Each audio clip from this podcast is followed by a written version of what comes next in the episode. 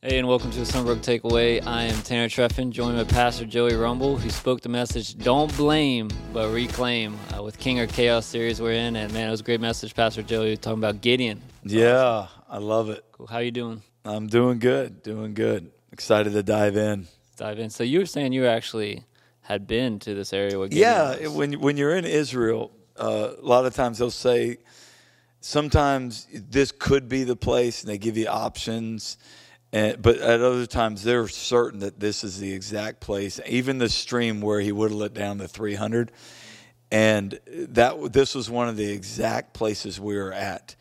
And I actually uh, bent down and grabbed some of the water from the stream where he had, you know, God had whittled it down to 300. And uh, you could see where Midian was and where Gideon would have been, and it was it was really cool because of that springs, you know exactly where it is. So, cool. so you drank some? Uh, I can't remember. I'm sure I did. I'm sure I did. Yeah, of course I did. Yeah. Interesting. Yeah. Um, it's cool. So the first point you were hitting on is how disobedience has consequences, and you were talking about how um, with that next generation who did not know the Lord, that part of that is the the parents did not completely obey God of driving out the nations before. Mm-hmm. So that was good. Yeah, uh, it's like, hey, let's let's point the finger at us uh, instead of what are you thinking to the Israelites. Let's talk about what are we thinking as uh, parents, as uh, the the next us impacting the next generation, as um, you know, I, I, just think it's huge that we set the example to drive the enemy out in our lives and drive the enemy out in our church. That we don't allow the devil to have a foothold for the next generation. It's huge. Yeah. And point here, I think that's really important. Is a lot of times we think like um, American church, like you're saved by grace, absolutely, and and you can just sin, God's going to forgive you, and God's forgiveness is amazing, and His grace is amazing. But that but sin still has consequences. Uh, yes. Uh, that there's still an earthly price we pay of damaged relationships, damage in our own life from, from sin, and so we just don't want to tolerate sin. And, and and out of our love for God and our fear for God, we just want to hate what God hates and love what He loves. Yeah, have God's heart, and we really looked at it at the men's conference. I had her shared with me just this morning. I was meeting with Cleveland Gregory, used to be in our youth group that uh, pastors church in uh, Chicago, and when he was sharing, I was trying to uh, explain that the the the grace of God is powerful. It's amazing, but it doesn't all of a sudden uh, say that the fear of God is not important to the Christian's life. And and he brought up, you know, it's, it's like a parent that it's lo- like a, you're to father a love and discipline. Like it's the love of the Father, but it's also the discipline of the Father. And our Heavenly Father, you you know He loves you, but he's also there's the fear of God, there's the discipline of God. And so that love and discipline was another perspective to look at it that way. That's good. Um, this next point was has spoken to me so much of don't let your circumstances dictate your identity of how gideon was in that smallest weakest clan um, and the angel comes to him and says oh, oh, you man of valor the lord is with you and i'm like mighty man of valor like and i was like that we're supposed to like look at ourselves like that with God, that we're mighty men of valor or women. And I'm like, God, you got the wrong person. Like mm-hmm. that's not me. And and just kind of dictating your identity based on other things besides what God's word says is, is huge. Yeah, because for seven years he's watching uh, the Midianites come in and ravage their territory, take all their crops and everything. And it's like, man, if I'm a mighty man of valor, where are you, God? Why is all this happening? And like I told the church, uh, it moves into wow, wow, wow with me.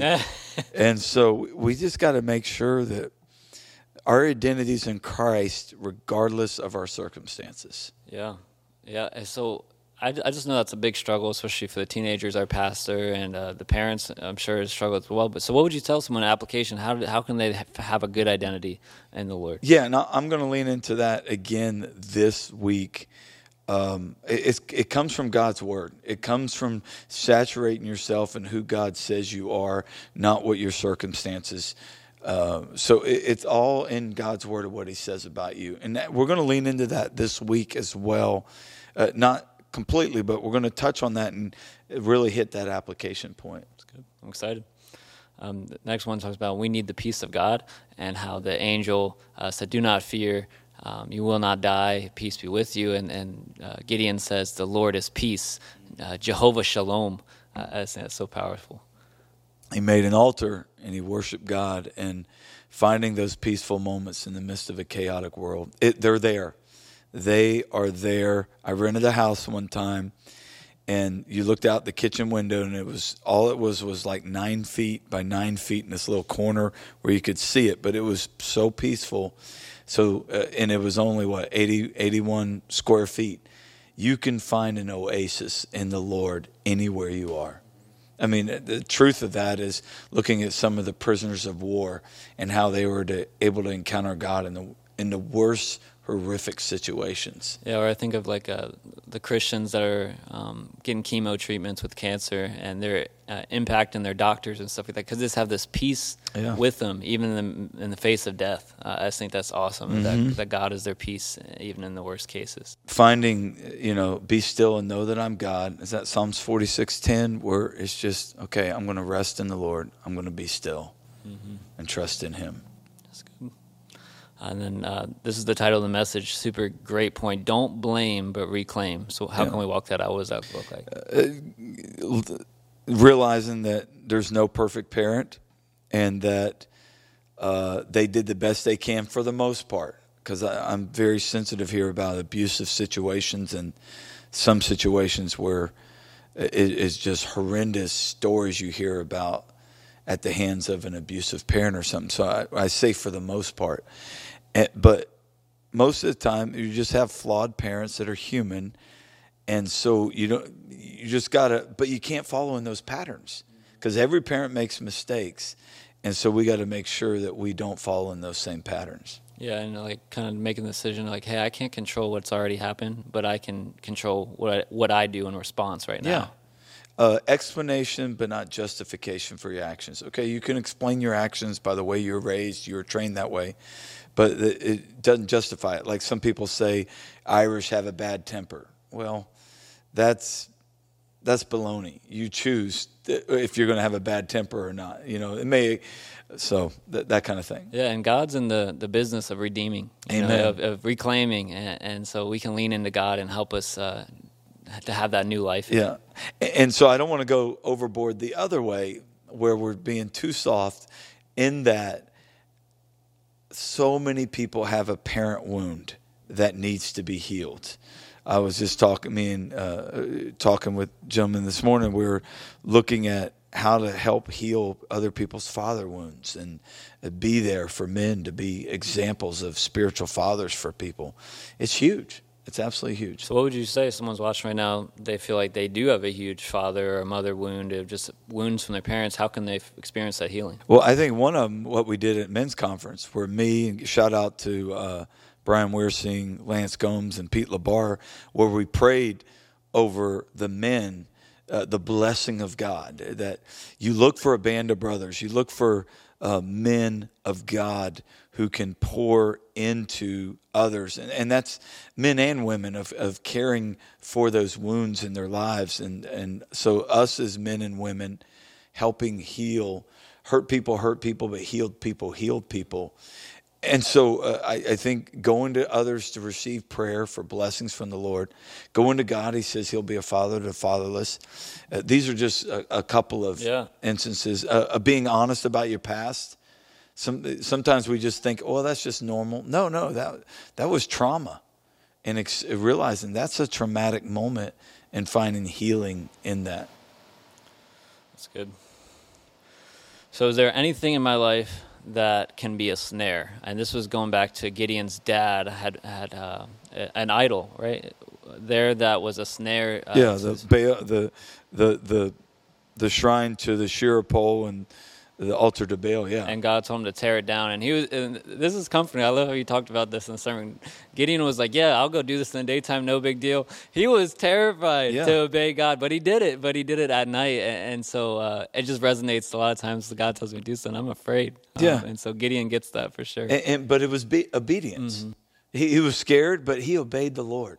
And I thought, I felt like he was really on a roll there with, with Gideon there, and that was a defining moment because then in that where uh, you know that they called let God contend with him, and his dad said you, you know get, like you know so it was I think his dad realized the sin that he had done.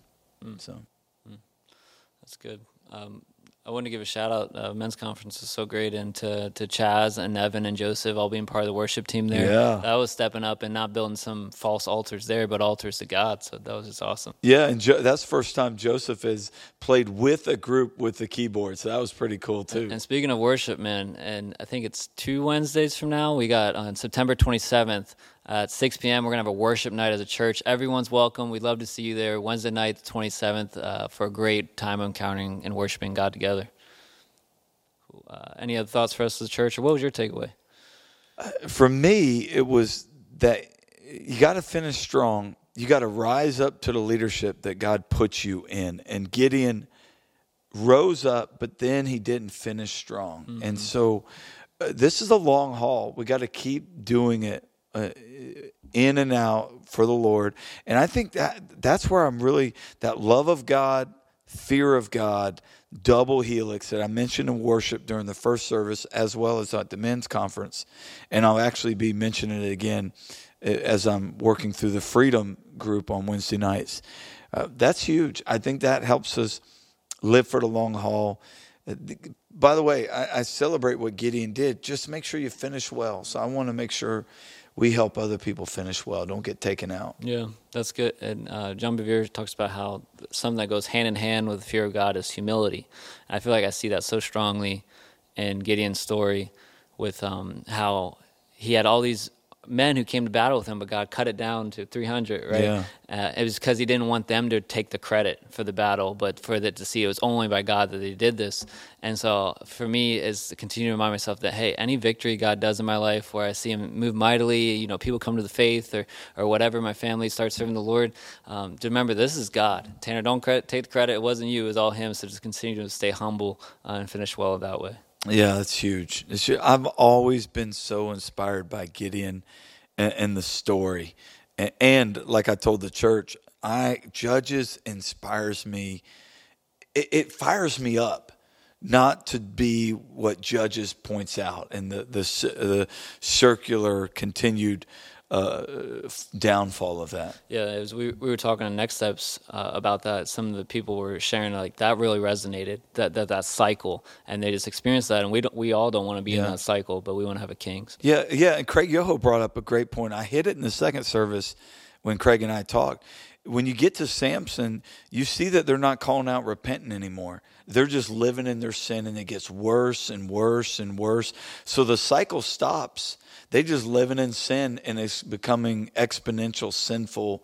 So meaning their conscience was so seared that they quit calling out to God. Man, that's scary. That's very scary. So so that- let's not allow ourselves to be that way. Some takeaway there is repent, don't live in sin. Uh, while your conscience is there and you're convicted, change. You know, listen to God. Amen. Um, so, what is your takeaway? Uh, let's walk in headway together and apply the message. God bless you guys. Thanks so much for listening.